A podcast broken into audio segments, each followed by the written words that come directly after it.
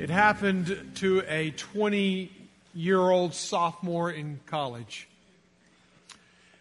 He was a narcissistic kind of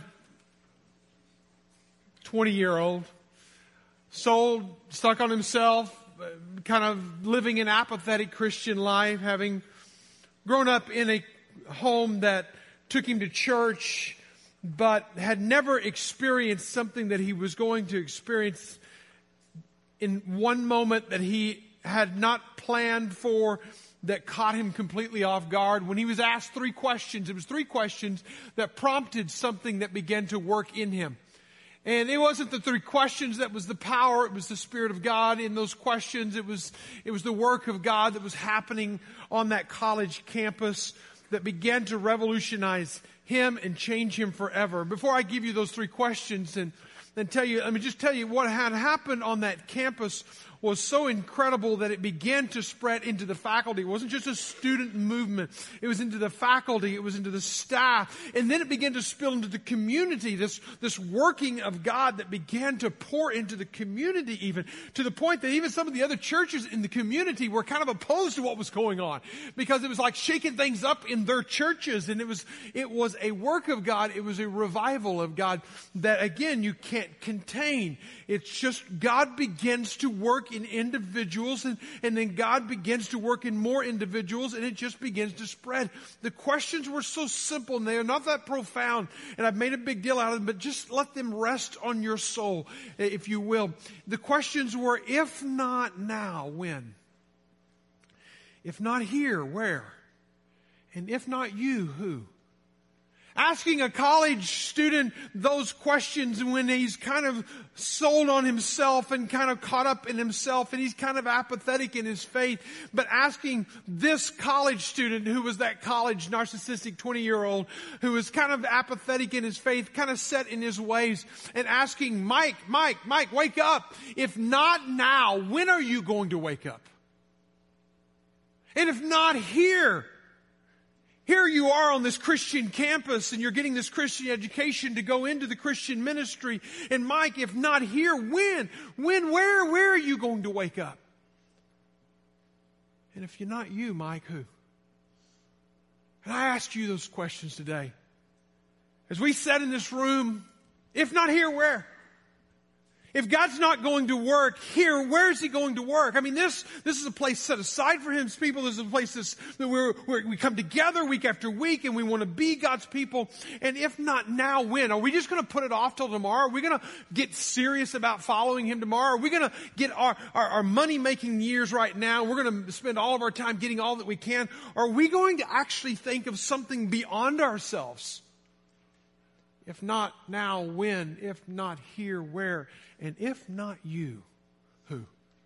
Who is God going to choose? Who is God going to touch? Who is God going to pour himself into? Who is God going to rearrange the priorities and the focus of their life like never before and awaken them? Who, if not you, will God do that in? William Carey was that person who was a kind of a reject in his own right because he began to shake things up as God was bringing revival to his own soul.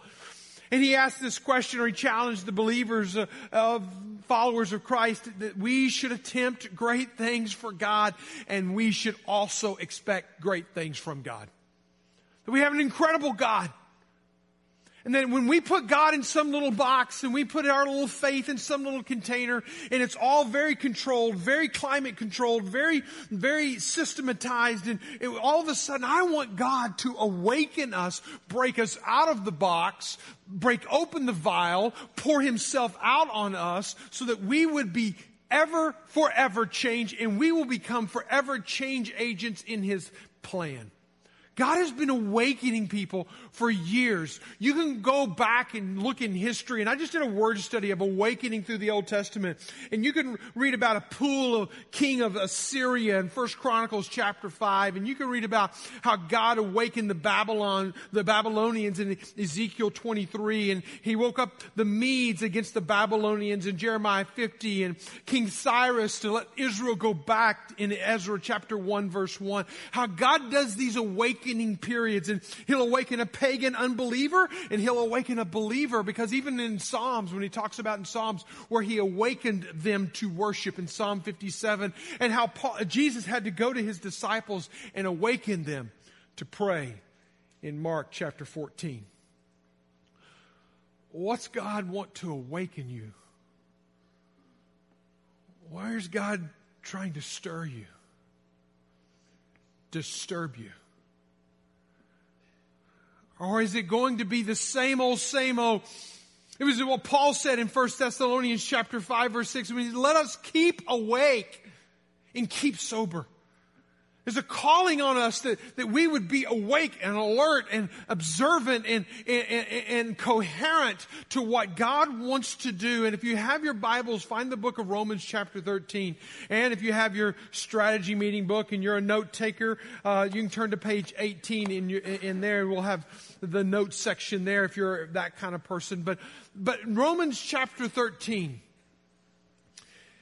Whenever I was outlining the book of Romans to go into this study back uh, a year ago about this time, I came to this passage and I said, that, I believe, is the passage that God has for us a year from now.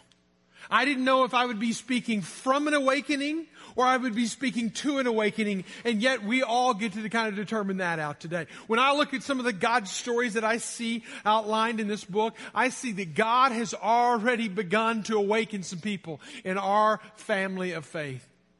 When I see God revolutionizing their life and changing the way they live and where they live and what they do, I, I go, yes, God, and how they operate even as a family unit. I say, yes, God, you are beginning to awaken and do some things in some people's lives that I want to see exponential throughout.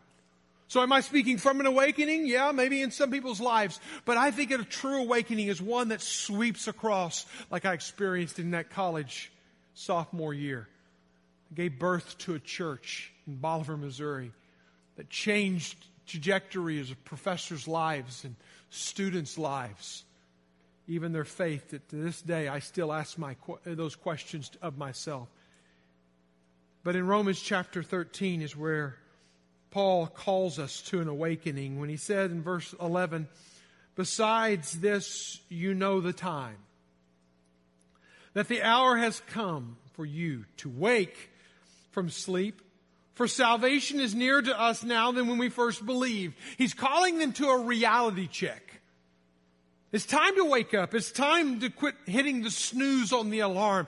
How many times is God going to call us and we're going to say, not now, God, not now, God, not now, God? Will it be the next job loss? Will it be the next broken relationship? Will it be the next doctor's appointment? Will it be the next that wakes us up? Will it be the next broken whatever in our life? The night is far gone. The day is at hand. And then let us cast off the works of darkness and put on the armor of light and let us walk properly.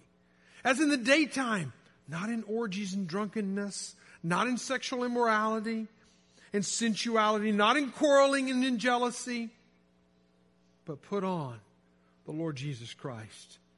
And make no provision for the flesh to gratify its desires. I think if God is calling us to an awakening, there's at least two messages in this alarm clock of our life that may be going off. One is to wake up to the reality. Wake up to reality. There's a reality checkpoint for all of us. There's a time when we got to wake up and smell the coffee. I don't wake up until I taste the coffee. So whatever it takes, smelling or tasting, it needs to be a wake up call. Phillips translation says, wake up to reality. Wake up to the reality of where we're at. Where's, where was Paul when he was writing this? He was writing it from Corinth. It was in 57 AD. He's writing it to the, to the church in Rome and he's writing this, penning this letter out. He's telling them, hey guys, you need to wake up. You're in Rome. You're in the epicenter of the Roman, Holy Roman Empire. And guess what? It's going to get tough. He even goes on to say, he said, listen, the day of salvation is nearer now than when we first, he was really anticipating the Lord would come, the Roman, Roman Empire would fall. There's a lot of things that are, are, are built into this, and he is anticipating that the Roman Empire is going to rise up, and they will. The reality that Paul was writing in in 57 AD from Corinth to Rome was that, hey, I believe it, and it happened just seven years later, that the first imperial state sanctioned genocide of Christians happens in Rome, and it will happen for the next 300 years. So listen, the salvation, yes, it was very near to them, whether it was exactly what Paul was thinking or it was literally your life is going to be on the line and whether or not you're going to find acceptance of your Christian faith, you're probably not. Basically, he was saying in Rome, there's going to be a resistance to Christianity. There's going to be a re- resistance to the movement. But if you read the book of Romans, Paul says we got to keep pushing forward. We got to keep taking the gospel. Uh, just because there's a resistance doesn't mean we stop sharing the gospel. What's our reality as Grace Point Church? When you think about that passage that we just read, what's our reality as, as we look at who we are and where we're at today? Well, I will say this, that we are living in a day where there's a resistance to the gospel, but we've got to keep pressing it forward. Just a reality check on where we're at in, in Northwest Arkansas. 32 people a day move into Northwest Arkansas. That's it. That's a, it blows my mind to think of that, that there's that many people moving in. There's a, there's literally not enough homes to house the people that moving into Northwest Arkansas. And those of you who live and work in this industry know exactly what I'm talking about. It's why you, how you make your living day in and day out, just trying to keep up with that. But have you ever thought about putting on lenses and looked through God's eyes at the people that are moving in? Do you realize the world is moving to us? That there are, there are people that are far from God that are moving right into our back, uh, back door. There are 5,500 Asian Indians that live in Bentonville alone, of which most of those are either Muslim or Hindu. So literally, we have a, a, a small town of Asian Indians that live in Bentonville, Arkansas, that if we were to see these people through God's lens that we would see them as, hey, they don't have a relationship with Christ. They don't even know Christ the way we know Christ. What if we put on the lenses that we could be the gospel light to them? That's the reality that we live in. Also the reality that we live in that one out of every four people that you'll pass in the, in the Walmart, in the, in the store, in, in, uh, at the parks, one out of every four does not have any faith connection whatsoever. So we're literally, you can go one, two, three, four, one, two, three, four, and you can find a person who is far from God. And this is not something that you aren't aware of because you have even stated this. In a survey that we did, if you remember on the phone survey that we did uh, a few weeks ago, uh, we, uh, we, we asked you, how many people do you interact with on a regular basis that you know that are far from God? It was, I had no, no clue what kind of response we would get. But 40% of Grace Point attenders know nine or more people. 40% of Grace Point attenders know nine or more people who are far from God. We have relationships with people. We connect with people on a day to day basis. 13% was a little disheartening. Don't have any relationships with any unbelievers at all. We are to be salt and light in this world. We need to have a few dams and hells in our life. We need to sit in the smoking section every now and then. We need to get with people who are far from God, and we need to have these relationships with, with these people. 87% of those of you sitting in this room today said they have at least one person in their life, a friend, a family member, a classmate, a boss, a subordinate, a neighbor, who is far from God, has at least one. This is our reality. The reality that we are living in is that we are living in, we know people, we're connected to people, we see people in our own backyards, and I wonder though, do we see them through the lens that Jesus sees them? Do we see them with the eyes and the heart that Jesus saw them? Or do we, maybe that's where we need to see the awakening today, is the awakening needs to happen that I need to start seeing people through the lens and through the eyes and through the heart of Jesus. It's exactly what Jesus told his disciples to do in John chapter 4 verse 35. He gave them three imperative commands in one verse. Look, lift, see. He said, look, I tell you, lift up your eyes and see the fields that they're white into harvest. Three different imperative commands there. Look, lift, see. Look, lift, see. Basically, he was saying, dudes, wake up. We got people all around us who don't know Jesus. And if we want to make our life count, we got to make every life count. And we got to count every life as if it matters because it matters to God. And another time in Scripture, in Mark chapter 9, verse 38, Jesus said that the harvest is plentiful, the labors are few, therefore pray. That's the imperative command here. Earnestly to the Lord of the harvest to send out laborers into the harvest. When I added up the survey that you filled out on Mother's Day weekend, whenever we took that survey on the phone, and I added up the number of people that we know just within our body of people, we know 1,738 people that we interact with on a regular basis that are far from God, that we classify them as being far from God, outside of a relationship with God. Now just let that number sink in. 1,738 that you know and I know. I wonder if we can wake up our eyes, lift up our heads, lift up our hearts, look at them through Jesus' eyes and pray earnestly, oh God, send out laborers and I might be that laborer. I might be the person that you're sending. If we're going to make our life count, we've got to count every life for God. And nobody is left behind. And nobody doesn't matter to God. And nobody is just a, a, a, somebody I'm selling to. And nobody is just somebody I'm employing. And nobody is just somebody helping to reach our, our business goals. Everybody counts because everyone counts to God. And we need to start seeing our neighborhood that way. Romans 13, 11, and 12 in the message, it says it like this. But make sure that you don't get so absorbed and exhausted in taking care of all of your day to day obligations that you lose track of the time and doze off, oblivious to God. The night is about over. The dawn is about to break. Be up and awake to what God is doing. And my friends, if there's anything that I feel burdened about as a church and as a leader and a pastor of this church, I feel very pleased that we have made great progress and we are making great progress in spiritual formations and discipleship and moving in that vein. But I'm afraid that we might have missed an opportunity to do evangelism that leads to discipleship, that leads people to make more disciples because we've got 1,738 people out there that we know by name that are far from God. We need to wake up we need to be awake and look at what God's doing. The reality is, is that the world is coming to us and we need to go to our own world right now. Number two is we need to rise up to our roles. We need to wake up to our reality. We need to rise up to our role. Billy Graham, before his passing, said this I've been praying that we might have a spiritual awakening.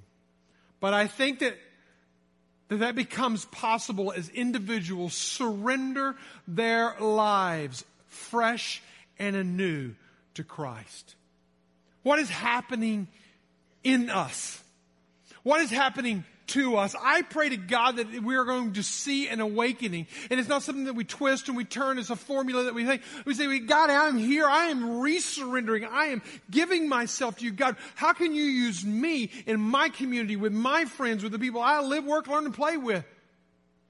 How, how, how can I be a part of making their life count and therefore my life counts, makes a difference in this world and in this community?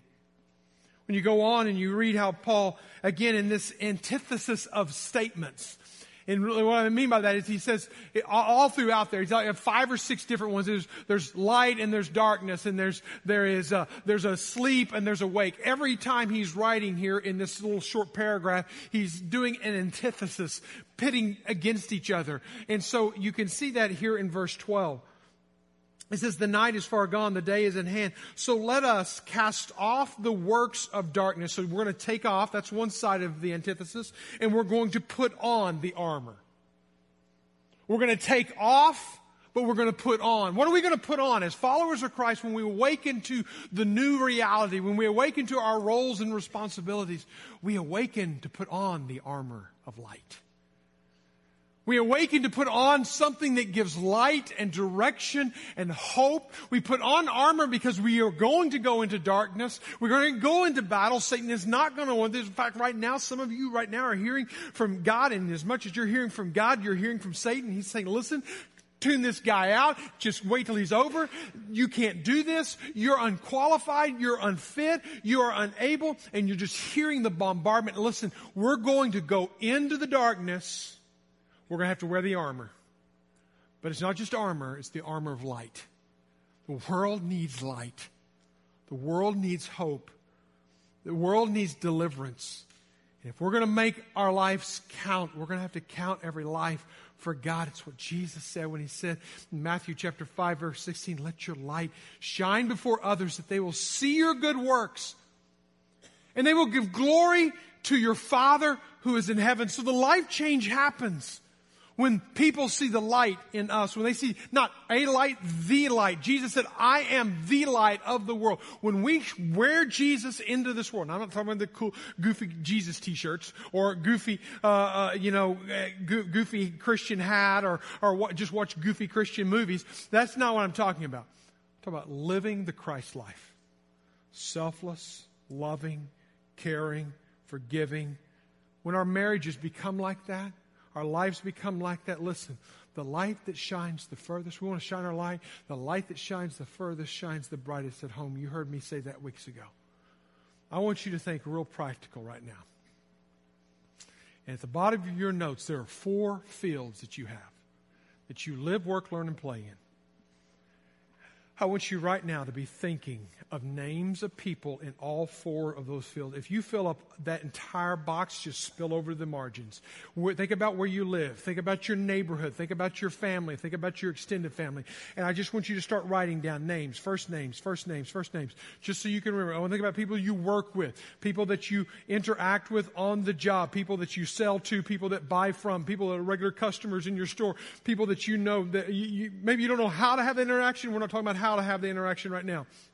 I just want you to be thinking about who do I work with? Who do I work with? Who am I exposed to on a workload basis? What about learn, learn, learn, learn, learn? Who, who am I learning with? I go to school with them. Uh, I'm in training with them. Uh, something like I, I, some kind of form of education that, that, that maybe you go and play. Where do you play? Who do you play with? What's your hobby? What's your interest? I want you to be thinking about them, jotting them down, as many names as you possibly can fill up.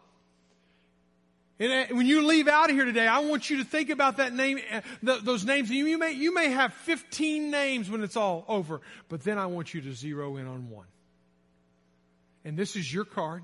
This is your awakening card. Who is God awakening you to share your light, to shine the light of Christ into? And I want you to put that, just one name. Now you can put two names. I, what I did is I took two names because there's two people that are just glaringly on my heart. And I hung one of them up on one and I hung one of them up on another. And basically what you're going to do is you're going to keep that card because we don't want to know the names of that person. You're going to be praying for that person. We want you to stop by one of those stations on your way out today. And I want you to just hang this at each one of those four fields that you live, work, learn, or play in. Where is that person? It's going to be interesting to see as we come back next week where we live, work, learn, and play. Where are we going to shine the light of Christ the most? Where are we going to wear Christ into our community the most? And then how are we going to do that? We're going to identify them. We're going to engage them. We're going to assess them. we're going to invest in them. And at each one of the stations, when you go by, let's say yours is play. It's somebody I go to the gym with. It's somebody that I ride bikes with. It's somebody that I'm in a club with that we, we do. You're going to hang that on there and then you're going to grab one of those sheets of paper that will give you some starter ideas to start thinking about how you can engage with that people, how you can invest in those people, how you can assess those people. Everything that we're doing today is to begin to see an awakening in us. I want to have some families join me on stage here. The Zamaron family, would you come on up here? And the Parvis, I know uh, Robert's the only one here. Nicole, Ben, and Lindsay could not be here with us, but why don't you come up here and join with me, Zamarons, y'all come on up here. Uh, this is pretty awesome. Now you see their stories in the book, in the, the books that, that are that, that you have. The Parvises are really cool in that God is using them in his job, they're moving him on the other side of the world. in the what he's doing. And you can read his full length story there and, and, and, even identify with Robert and, and, and his family as, as they make this move and pray for this family. He's going to give us a prayer need in a moment. But here's what I want you to be thinking about. He is taking where he works and he's being reclo- relocated where he works to the other side of the world. And while he goes to the other side of the world, he's going to happen to be a follower of Christ where he lives, works, learns, and play on the other side of the world. And Lindsay's going to be able to walk out her house, out, out of their house, and be able to love on them. How can we be praying for the Parvises as you make this transition? Well, the reality that we have right now is that this is a very emotional time. Um, it's thrilling, it's fun, it's overwhelming, mm-hmm. it's sad. Uh, at times, it's very lonely when we're going to be apart at different times over the summer. It's also a very busy time, yeah. and both professionally and personally. And our prayer is that through all of it, we'd be able to stay connected to Christ because mm-hmm. uh, Lindsay and I, especially over the last few years and few months, as we face various challenges, have found as long as we are rooted in Christ, we can get through those things. Mm-hmm. And more than that, we can thrive in it and we can be vulnerable with people. And that builds the connections that helps those relationships. So that's the second prayer request for us is that yeah. those relationships would uh, continue to grow and continue to um, be a way that we can connect with people. That's right. That's right. I love it. I love it. And just praying that as they live in this country that for the most part, are not followers of Christ, they're going to be able to shine the light and bear that light into the community. Thank you so much. Let me, let me pass on to Zamaron. Thank you so much for, for uh, being the whole family up here. And you all are have been a part of, by the way, the, uh, the Parvises used to foster children, and uh, you all have fostered children, but you're going to take fostering to a new level. Okay? Why don't you tell briefly about where you're going and how we can pray for you? Okay, so uh, our family, uh, we are, are moving to um, Kansas, Oklahoma. It's just one hour uh, away from here. Is like 15 minutes west of uh, Siloam Springs. Uh, we, are working, we're going to start working for a ministry. It's a, it's a, children's home called Cookson Hills. They've been uh, open and running for 61 years. And uh, they, they take children from uh, a lot of different states, not just Oklahoma. And so uh, the way you can help us pray is it's important to understand a lot of those kids are coming from broken homes, and uh, some of them might be raised by the grandmother or, or just a single parent. And so our prayer is that if, if we can, our desire is, is that we can create an environment of love and grace so that the kids that come and live in the house that we're going to be at, they can experience that. They can see not a perfect family, but a, a family that is trying to, to shine for Christ. Mm. And another prayer request that I would say is, uh, is just for us to remember who the enemy is. Mm-hmm. Uh, because sometimes when you're doing foster care or taking care of kids, there's all sorts of stuff that happens in the family, and uh, it's easy to get not not get focused and you start thinking, okay, ah, look at this, look how, how she's reacting or this little kid is reacting. But in reality, the enemy is Satan and his demons, and uh, not the kids to come, or not our kids, or not our spouse. And so awesome. that would be a way of. How of, many children are there? So they have right now approximately 50 to 60 kids. Yeah. Their idea is to get that, uh, uh, I think, close to 100 or something like that. Wow. So, so you're going to transplant your family smack dab in the middle of that and become parents to you're going to go from three kiddos to 50 something kid parents. well, yes, but I mean, it'll be different families. So yes. Our, our, our home yes. will host at, at, most 10 kids. Okay. And so it'll be our three, our fourth is coming, and maybe another six. Yes. Very good. Let's pray for them. Would you just reach out your hands forward uh, for them and let's stand together. Uh, let's pray for both these families together. You just, uh, you just uh, reach out your hands right now. Father, we have two families represented here. And though Lindsay and the kids could not be with us today, we lift up the Parvis family for who they are and what they represent. And we're not losing them, we're launching them to the other side of the world, to a country in the 10/40 window. And though he will be doing his job every day, plugging it out, but he'll also be in the community. And so will Lindsay. And we just pray for deep relationships. God appointed moments. We pray for health for the whole family. Pray for the security that is found in you. And thank you that, Lord, you're already preparing the way for them. And you are preparing relationships that need them. And Lord, I just pray that now you will anoint their lips and anoint their lives. And Lord, for the Zamaron family, I pray for them. Lord, I, I've seen them, I've watched them mature, I've prayed through things and seek God for things and want things and be available. I remember the men's retreat that I went on and shared the room.